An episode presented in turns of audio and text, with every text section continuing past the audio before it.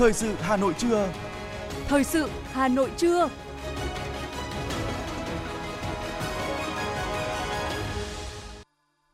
Quang Minh và Phương Nga xin kính chào quý vị và các bạn. Bây giờ là chương trình thời sự trưa của Đài Phát thanh và Truyền hình Hà Nội. Hôm nay thứ sáu ngày 14 tháng 10 năm 2022, chương trình có những nội dung chính sau đây.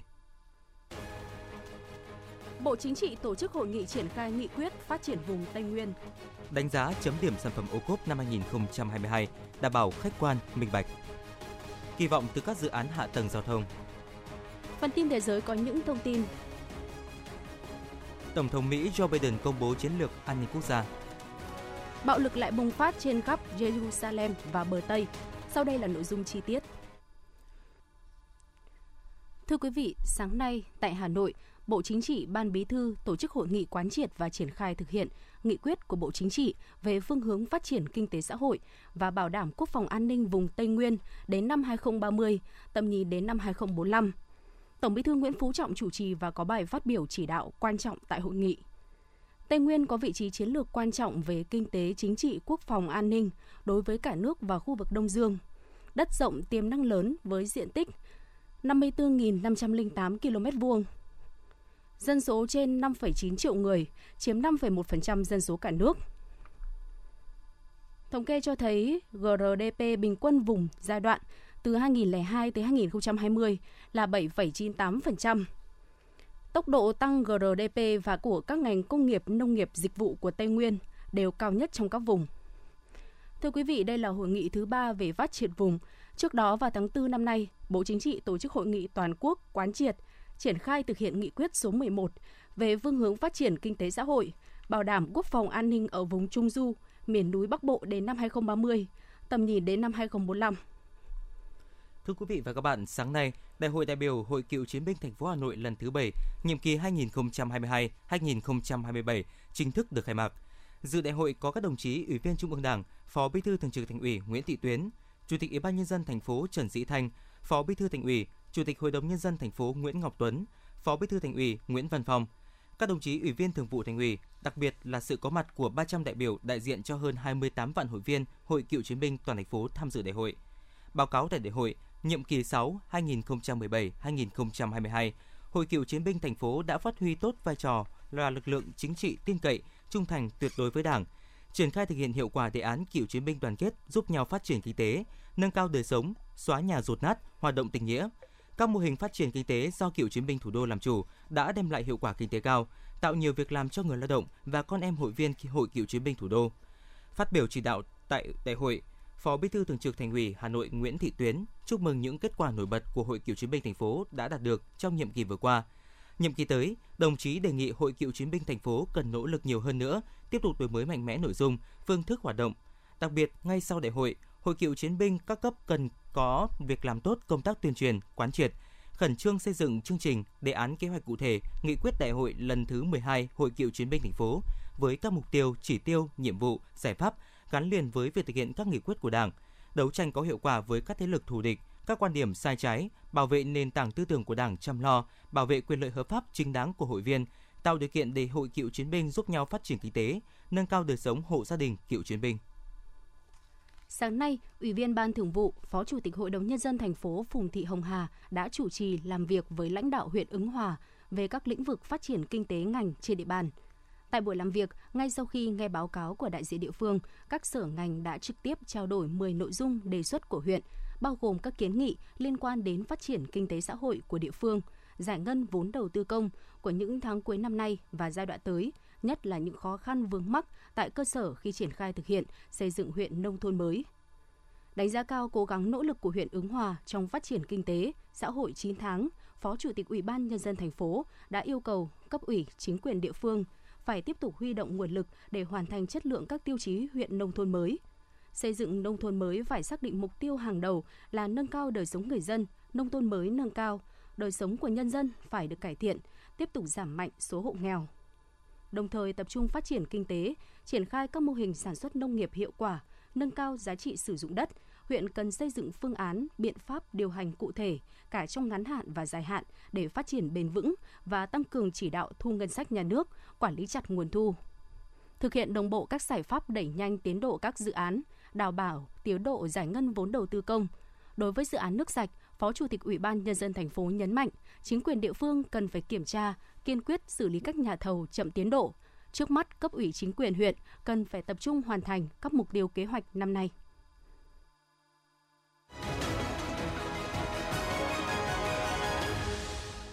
Xin được chuyển sang những thông tin kinh tế đáng chú ý. Thưa quý vị, sau các vòng đánh giá cấp huyện, thành phố Hà Nội đã tổ chức hội nghị đánh giá phân hạng sản phẩm trong chương trình mỗi xã một sản phẩm ô cốp cấp thành phố lần thứ nhất cho 41 sản phẩm của các quận huyện Hoàn Kiếm, Bắc Từ Liêm và Quốc Oai. Theo Văn phòng điều phối chương trình xây dựng nông thôn mới Hà Nội năm 2022, thành phố đặt mục tiêu có 400 sản phẩm tham gia đánh giá, phân hạng trong chương trình ô cốp. Đến nay, đã có 488 sản phẩm của 26 trên 30 quận huyện thị xã đăng ký tham gia. Công tác đánh giá sản phẩm được thực hiện trên cơ sở đảm bảo công bằng, khách quan, chính xác theo các tiêu chí quy định tại Bộ Tiêu chí đánh giá phân hạng sản phẩm ô cốp. Qua đó, nhiều sản phẩm tham gia lần này đã được công nhận xếp hạng 3 sao và 4 sao. Trong quá trình đánh giá sản phẩm ô cốp, Giám đốc Sở Nông nghiệp và Phát triển nông thôn Hà Nội Chu Phú Mỹ đề nghị các thành viên Hội đồng ô cốp thành phố, tổ tư vấn giúp việc Hội đồng ô cốp thành phố bám sát những tiêu chí đã được quy định về đánh giá, chấm điểm sản phẩm và quy chế hoạt động của Hội đồng ô cốp thành phố, từ đó giúp quá trình nghiên cứu hồ sơ, xem xét kỹ những tiêu chí có liên quan đến sở ngành mình, đảm bảo kỹ lưỡng. Sàn thương mại điện tử với phương thức tiêu thụ trực tuyến đang là hướng đi hiệu quả, giúp nâng cao giá trị sản xuất, mở thêm đầu ra bền vững cho các mặt hàng nông sản của Việt Nam. Việc ứng dụng công nghệ số giúp người nông dân xóa nhòa ranh giới về địa lý, tháo gỡ những điểm nghẽn trong lưu thông, vận chuyển, thể hiện rõ rệt trong thời gian qua. Đặc biệt, trong giai đoạn cao điểm của bùng phát dịch COVID-19 lần thứ tư, thương mại điện tử là kênh bán hàng hiệu quả nhất để người dân tiếp cận với một số hàng hóa và dịch vụ. Điều này đã thúc đẩy thị trường thương mại điện tử nông thôn. Sàn thương mại điện tử postmart.vn, Tổng công ty Bưu điện Việt Nam ra đời đã giải quyết bài toán về tiêu thụ nông sản cho nông dân cả nước nói chung và Hà Nội nói riêng. Tính đến nay, thu nhập bình quân của người nông dân các khu vực bình quân đã cao hơn từ 2 tới 2,5 lần so với năm 2010 khi chúng ta mới bắt tay vào thực hiện chương trình xây dựng nông thôn mới. Đó là những thành tích, kết quả rất đáng biểu dương và đầy nỗ lực, cố gắng của những người nông dân.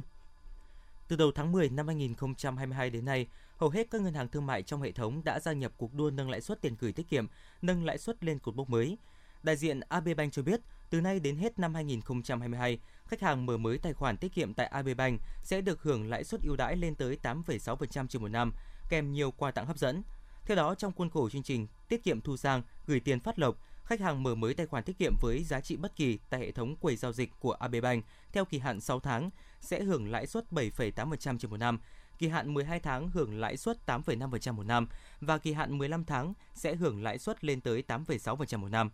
Hiện tại nhiều ngân hàng ở kỳ hạn 1 đến 3 tháng, lãi suất được áp dụng từ 3,8 đến 5% một năm. Theo đó, ngân hàng BVB, Vietinbank, VIB, HDBank, Nam Á Bank tăng lên mức trần là 5%, kỳ hạn 6 tháng duy trì ở mức 4,7% đến 7% một năm và kỳ hạn 12 tháng ở mức 6,1 đến 8,25% một năm. Dù mới điều chỉnh tăng lãi suất tiền gửi vào ngày 5 tháng 10, nhưng sau đó vào ngày 8 tháng 10, SCB tiếp tục thông báo mừng, nâng mức lãi suất tiền gửi tiết kiệm từ kỳ hạn 12 tháng trở lên là 0,7 điểm phần trăm, từ mức 7,55% trên một năm đến mức 8,25% một năm.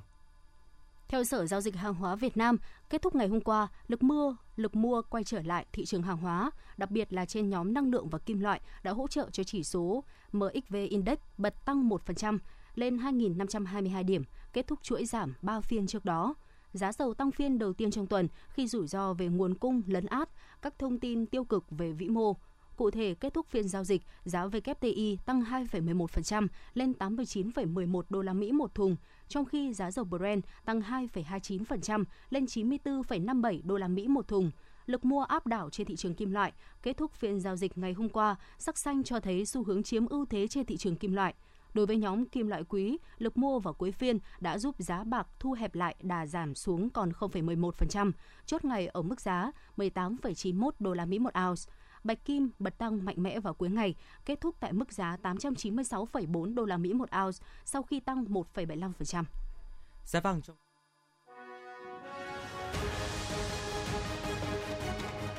Thời sự Hà Nội, nhanh, chính xác, tương tác cao. Thời sự Hà Nội, nhanh, chính xác, tương tác cao.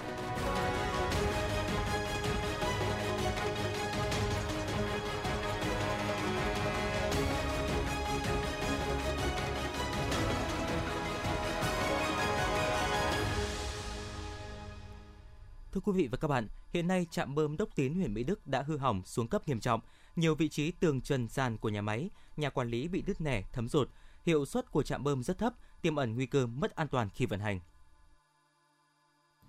Những năm 80 của thế kỷ trước, trạm bơm Đốc Tín là một trong những công trình thủy lợi lớn của huyện Mỹ Đức. Với 3 tổ máy công suất 2.500 m khối một giờ và một tổ máy công suất 1.000 m khối một giờ, trạm bơm có nhiệm vụ lấy nước sông đáy tưới cho khoảng 30 ha và tiêu cho khoảng 210 ha sản xuất nông nghiệp, dân sinh của các xã Vạn Kim, Đốc Tín, huyện Mỹ Đức. Tuy nhiên, theo quan sát công trình, dễ dàng nhận thấy nhiều hạng mục của trạm bơm đã bị xuống cấp nghiêm trọng. Cụ thể, tường nhà quản lý bong chóc vôi vữa, trần nhà bị thấm rột, hệ thống cửa đi, cửa sổ bị hỏng, không đảm bảo an toàn cho người làm nhiệm vụ quản lý, vận hành, nhất là trong những ngày mưa bão. Ông Nguyễn Minh Đạt, công nhân vận hành trạm bơm Đốc Tín, huyện Mỹ Đức cho biết. Máy móc thì là, là, là cũng lắp lâu năm rồi.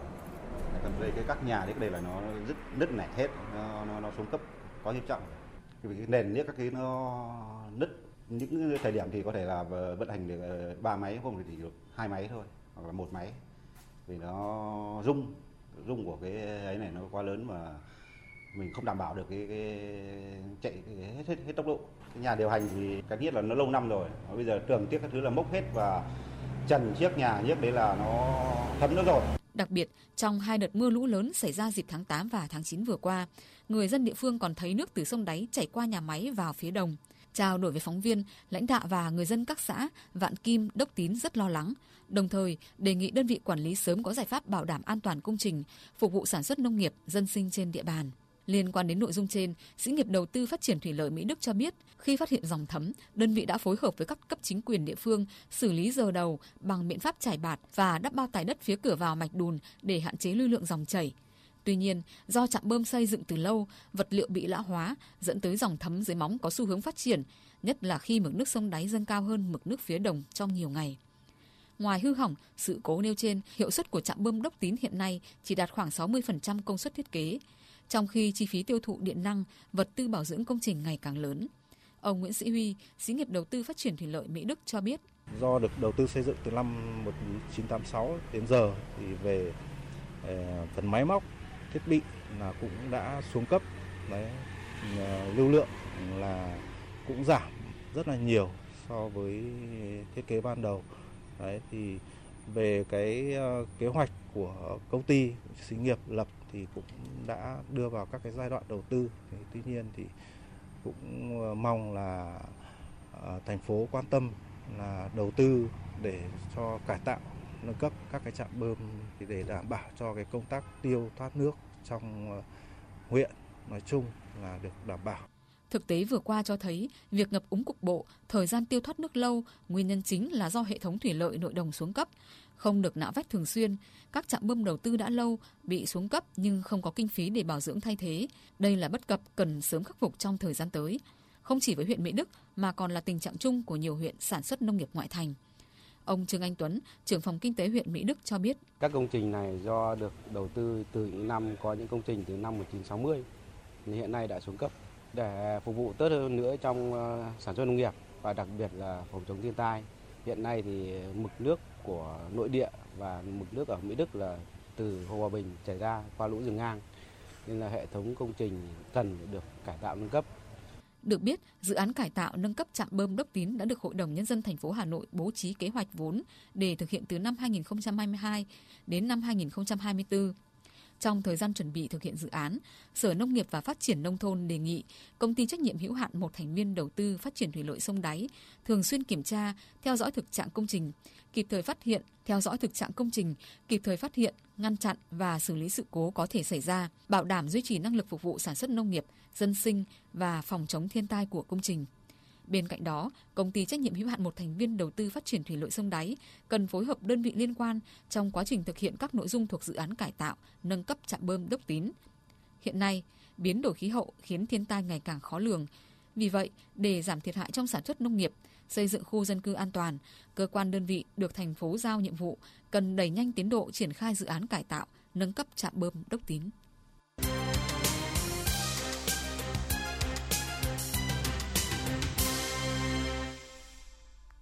Xin được chuyển sang những thông tin đáng chú ý khác. quận Hai Bà Trưng vừa tổ chức chương trình hưởng ứng tháng cao điểm vì người nghèo và an sinh xã hội năm 2022, Ngày hội kết nối yêu thương. Tại chương trình, Ban vận động Quỹ vì người nghèo quận tiếp nhận ủng hộ của các cơ quan, đơn vị, doanh nghiệp, trường học đóng trên địa bàn với số tiền hơn 775 triệu đồng. Nhân dịp này, Ban vận động Quỹ vì người nghèo quận trao tặng 145 xuất quà với tổng trị giá 174 triệu đồng tới các hộ gia đình, cá nhân có hoàn cảnh khó khăn.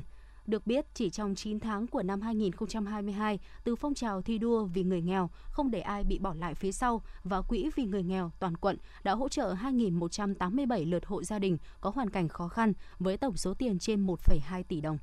Sáng nay, huyện Thạch Thất đã triển khai tháng cao điểm vì người nghèo năm 2022, phát động phong trào thi đua vì người nghèo, không ai bị bỏ lại phía sau giai đoạn 2022-2025. Với sự chung tay ủng hộ của đông đảo các tầng lớp nhân dân, từ năm 2020 đến nay, Quỹ vì người nghèo các cấp trên địa bàn huyện Thạch Thất đã tiếp nhận trên 7,6 tỷ đồng, vận động quỹ phòng chống dịch COVID-19 trên 9,5 tỷ đồng và nhiều hàng hóa hiện vật trị giá hơn 3 tỷ đồng. Đã có trên 100 hộ nghèo cận nghèo, hộ có hoàn cảnh khó khăn được xây dựng tặng nhà và hỗ trợ sửa nhà. Gần 500 học sinh được trao tặng thiết bị học trực tuyến, hàng trăm em học sinh được tặng phương tiện đi học. Nhiều hộ nghèo được tặng bò giống sinh sản, thẻ bảo hiểm y tế, hỗ trợ giống vốn để phát triển sản xuất. Huyện Thạch Thất phấn đấu đến cuối năm 2022 giảm chỉ còn 91 hộ nghèo, chiếm tỷ lệ 0,16% và đến năm 2025 không còn hộ nghèo.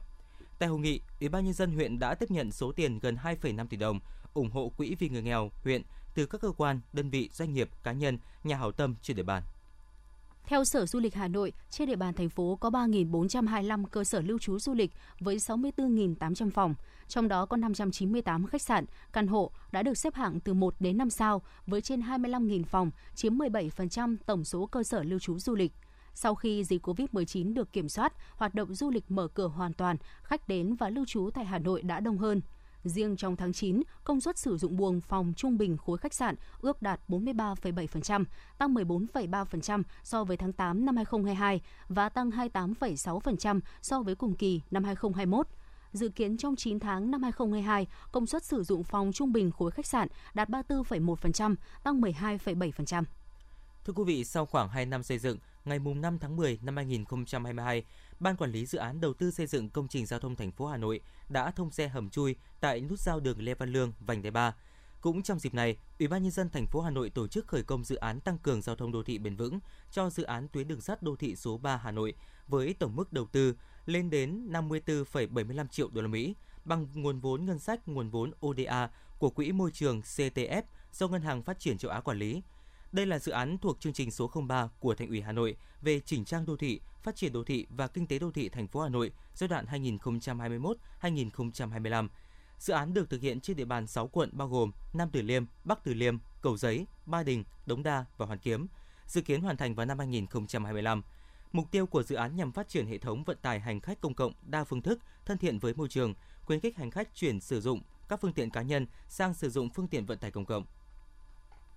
Công an huyện Đan Phượng, Hà Nội cho biết đã kịp thời dập tắt đám cháy tại một xưởng gỗ có diện tích 120 m2. Trước đó, khoảng 21 giờ 20 ngày 13 tháng 10, nhận được tin xảy ra cháy trên địa bàn, Công an thành phố đã điều đội cảnh sát, phòng cháy chữa cháy và cứu nạn cứu hộ, Công an huyện Đan Phượng tới hiện trường. Nhận định đám cháy xảy ra tại xưởng gỗ có nguy cơ lây lan, Công an huyện Đan Phượng đã xin chi viện từ Công an huyện Phúc Thọ. Ngay khi có mặt, tổ công tác đã cùng công an xã, bộ đội địa phương sử dụng đồng bộ các biện pháp nghiệp vụ khống chế ngọn lửa, ngăn cháy lan. Đến 22 giờ 27, đám cháy được khống chế, tổ công tác vẫn duy trì cán bộ vào phương tiện làm nhiệm vụ tổ chức dập tàn, không để đám cháy bùng phát trở lại cho đến dạng sáng ngày 14 tháng 10. Điều tra ban đầu cho thấy đám cháy xảy ra tại xưởng gỗ, đồng thời là nhà ở của một hộ gia đình. Do bất cẩn, đám cháy bùng phát khi gặp chất cháy, chủ yếu là gỗ tạp và mùn cưa. Nguyên nhân vụ việc đang tiếp tục được làm rõ. Thực hiện kế hoạch số 513 của Bộ Công an, hôm nay Công an thành phố Hà Nội tổ chức hội nghị triển khai kế hoạch tổng giả soát, kiểm tra an toàn phòng cháy chữa cháy và cứu nạn cứu hộ toàn thành phố. Trước những diễn biến rất nóng về tình hình cháy nổ trong thời gian vừa qua, nhằm nâng cao hiệu quả công tác quản lý nhà nước về phòng cháy chữa cháy và cứu nạn cứu hộ, đây là đợt tổng giả soát, kiểm tra an toàn phòng cháy chữa cháy lớn nhất từ trước tới nay nhằm ngăn chặn, đẩy lùi, tiến tới chấm dứt xảy ra cháy gây hậu quả đặc biệt nghiêm trọng, làm chết người do nguyên nhân chủ quan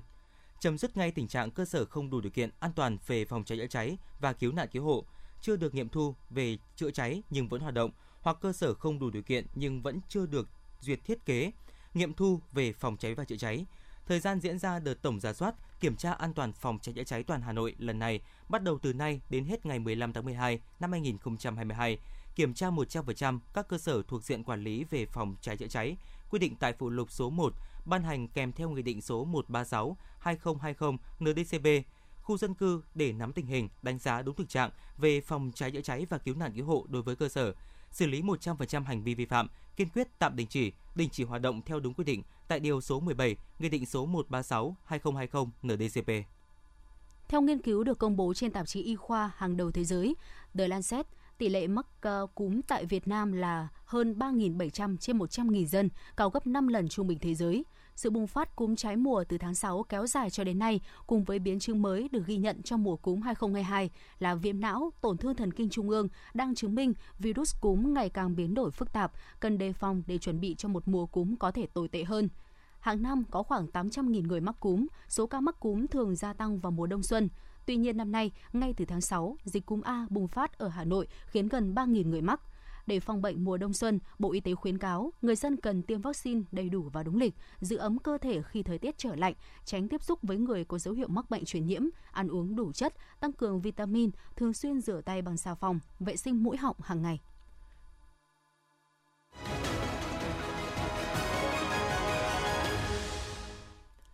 Thưa quý vị và các bạn, hưởng ứng phong trào rèn luyện thân thể theo gương bác Hồ vĩ đại trong những năm vừa qua, người cao tuổi trên toàn thành phố đã tích cực luyện tập thể dục thể thao nhằm rèn luyện nâng cao sức khỏe. Phong trào phát triển rộng khắp đã góp phần làm phong phú thêm đời sống tinh thần cho người cao tuổi. Việc rèn luyện thể dục thể thao không chỉ góp phần tích cực nâng cao sức khỏe cho tuổi già mà còn khích lệ người cao tuổi sống vui, sống khỏe, là tấm gương và là chỗ dựa tinh thần vững chắc cho con cháu noi theo. Hội người cao tuổi phường Quang Trung, thị xã Sơn Tây hiện có 1.062 hội viên sinh hoạt tại 8 tri hội. Bên cạnh việc xây dựng tổ chức hội vững mạnh, các tri hội thường xuyên vận động hội viên tích cực tham gia tập luyện thể dục thể thao với nhiều hình thức đa dạng. Trong đó, bộ môn thể dục dưỡng sinh với động tác nhẹ nhàng và linh hoạt đã thu hút đông đảo hội viên tham gia, trở thành nhu cầu không thể thiếu hàng ngày của người cao tuổi. Qua đó góp phần tạo sân chơi lành mạnh để người cao tuổi rèn luyện và nâng cao sức khỏe thể chất và tinh thần. Hàng ngày vào các khung giờ quen thuộc, người cao tuổi tại các tri hội tề tựu cùng nhau tập luyện dưỡng sinh tại một số địa điểm công cộng trên địa bàn. Bà Hoàng Thị Toàn, hội viên Hội người cao tuổi phường Quang Trung, thị xã Sơn Tây cho biết. Tham gia cái công tác dưỡng sinh thể dục thể thao buổi sáng thì phải nói rất có ích lợi cho các cái ờ,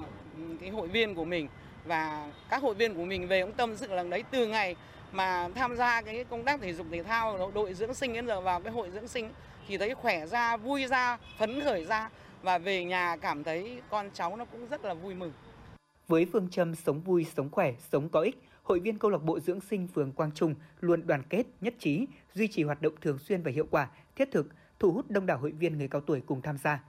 Câu lạc bộ thể dục dưỡng sinh phường Quang Trung được thành lập từ năm 2002 và duy trì hoạt động sinh hoạt đều đặn cho đến nay, tạo nên phong trào thể dục thể thao sôi nổi cho người cao tuổi, thu hút gần 100 hội viên tham gia.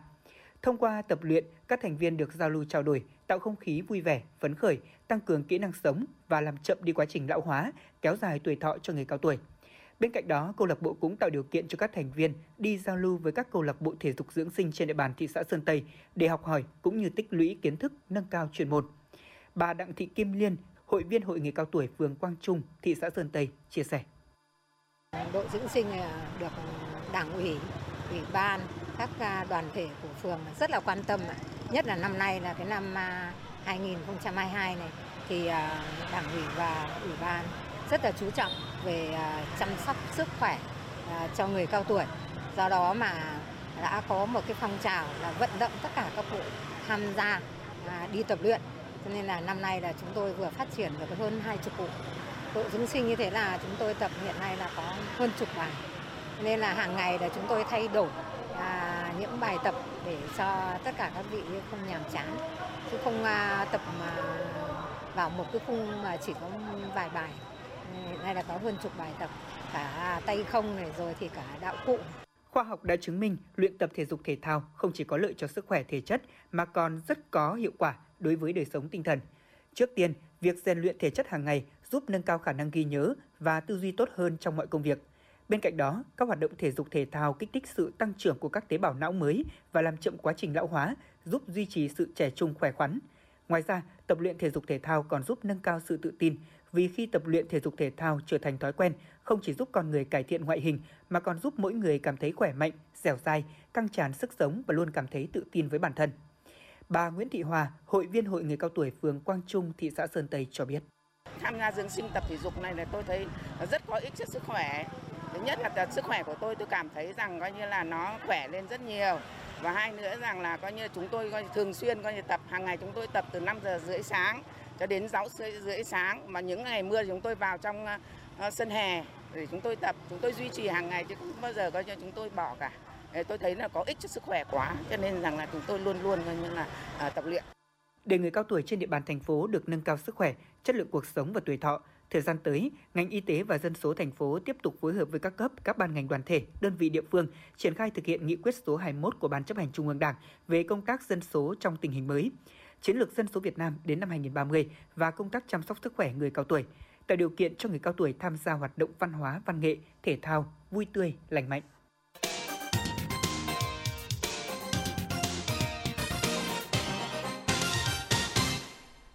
Chuyển sang những thông tin thế giới, Tổng thống Mỹ Joe Biden đã công bố chiến lược an ninh quốc gia chính thức đầu tiên, trong đó nhấn mạnh Mỹ sẽ vận dụng tất cả các yếu tố sức mạnh quốc gia để vượt qua các đối thủ cạnh tranh chiến lược, giải quyết các thách thức chung và định hình các quy tắc của lộ trình này. Mỹ không tìm kiếm xung đột hoặc một cuộc chiến tranh lạnh mới. Nhà Trắng cho hay chiến lược này khởi nguồn từ các lợi ích quốc gia của Mỹ, đó là bảo vệ an ninh của người dân Mỹ, mở rộng cơ hội kinh tế, hiện thực hóa và bảo vệ các giá trị dân chủ theo lối sống Mỹ. Vào ngày 16 tháng 10, Đại hội đại biểu toàn quốc Đảng Cộng sản Trung Quốc khóa 20 sẽ diễn ra tại thủ đô Bắc Kinh. Sự kiện chính trị trọng đại 5 năm một lần của đất nước tỷ dân đang thu hút sự quan tâm đặc biệt của người dân Trung Quốc và cộng đồng quốc tế. Trung Quốc đang siết chặt an ninh, kiểm soát dịch bệnh ở mức độ nghiêm ngặt nhất. Dọc theo đại lộ Trường An, con đường trục chính từ đông sang tây qua trung tâm Bắc Kinh, nhất là xung quanh quảng trường Thiên An Môn, đại lễ đường nhân dân ở thủ đô Bắc Kinh, nơi diễn ra đại hội Đảng khóa 20, an ninh được siết chặt. Khi ra vào những nơi trọng yếu, trung tâm báo chí của đại hội Đảng, phóng viên phải có kết quả xét nghiệm âm tính trong vòng 24 tiếng. Ở những khu vực khác phải có kết quả xét nghiệm âm tính trong 48 đến 72 tiếng. Thậm chí nhiều người đi du lịch tới những vùng nguy cơ được khuyến cáo không trở lại thủ đô trong những ngày này để đảm bảo dịch không lây lan. Cuộc sống của người dân phần nào bị ảnh hưởng. Căng thẳng ở bờ Tây và ở trại tị nạn Suafat thuộc phía đông Jerusalem đã nhanh chóng lan sang nhiều địa điểm khác với các cuộc đụng độ bạo lực giữa người Palestine và quân đội Israel. Hai cảnh sát Israel bị thương, một thanh niên Palestine đã thiệt mạng và ba người khác bị thương, trong khi hàng chục người khác bị bắt trong khoảng thời gian từ đêm 12 đến sáng ngày 13 tháng 10 khi bạo lực bùng phát khắp Jerusalem và các khu vực của bờ Tây trong bối cảnh căng thẳng leo thang liên quan đến các hoạt động của lực lượng vũ trang Israel. Bạo lực đã bùng phát và lan rộng sau khi hàng trăm người biểu tình tại các trạm kiểm soát và một trại tị nạn ở Jerusalem liên quan đến việc lực lượng an ninh tiếp tục truy lùng đối tượng bắn chết một binh sĩ 18 Israel khi đang làm nhiệm vụ tại một trạm kiểm soát của trại tị nạn Shufat một khu vực được xây dựng dày đặc ở ngoại ô phía bắc của Jerusalem, nơi trú ẩn của khoảng 60.000 người. Khu vực này đã bị phong tỏa trong nhiều ngày vì cảnh sát đã kiểm tra phương tiện nghiêm ngặt, ra soát khắp các đường phố và ngôi nhà để tìm kiếm kẻ xả súng.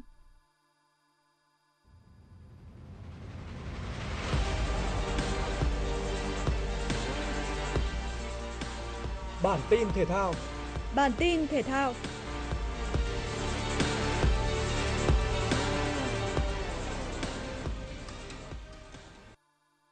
Trận đấu cuối cùng của giải bóng đá nữ U16 quốc gia 2022 là cuộc đọ sức giữa phong phú Hà Nam và Hà Nội. Đây được xem là trận chung kết bởi hai đội bóng này bằng điểm nhau và người thắng trận sẽ nâng cao chiếc cúp vô địch.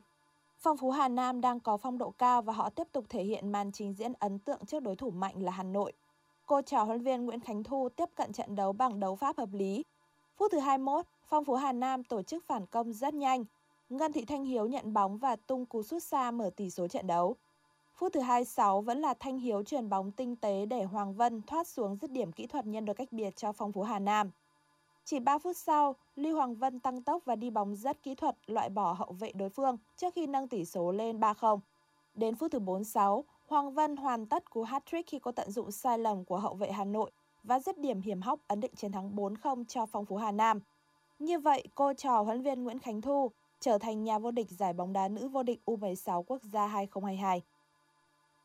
Liên đoàn bóng đá thế giới đã công bố bảng xếp hạng mới nhất dành cho các đội tuyển nữ theo đó, đội tuyển Việt Nam tụt một bậc xuống hạng 34 thế giới. Đây là điều có thể hiểu được khi thầy trò huấn viên Mai Đức Chung không thi đấu bất cứ trận nào trong hơn 2 tháng qua. Dù tụt một bậc xuống hạng 34 nhưng đội tuyển nữ Việt Nam vẫn duy trì vị trí số 1 Đông Nam Á.